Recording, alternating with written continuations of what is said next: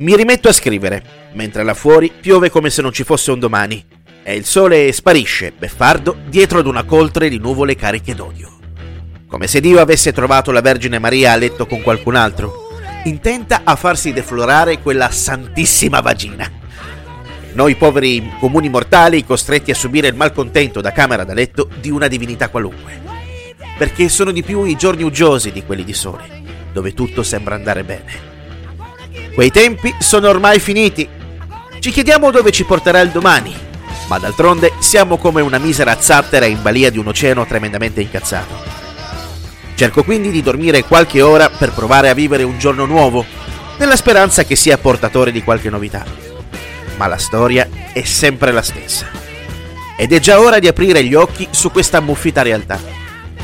Quella condanna comunemente chiamata sveglia suona impazzita fregandosene di interrompere sogni che mai più ritorneranno. Eh, dannazione. Ci metto qualche secondo per riprendere conoscenza e qualche minuto in più per raddrizzarmi e vivere anche questo giorno in posizione retta. E a proposito di rettitudine, ecco la consueta erezione preponderante che mi impedisce di deambulare correttamente fino al tazzone di ceramica. Ah, il mattino, croce delizia di tutti gli uomini, e anche di qualche donna, dai, ammettetelo.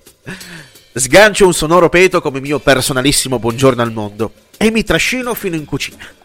Apro il frigo in cerca di qualcosa da mettere insieme per la colazione.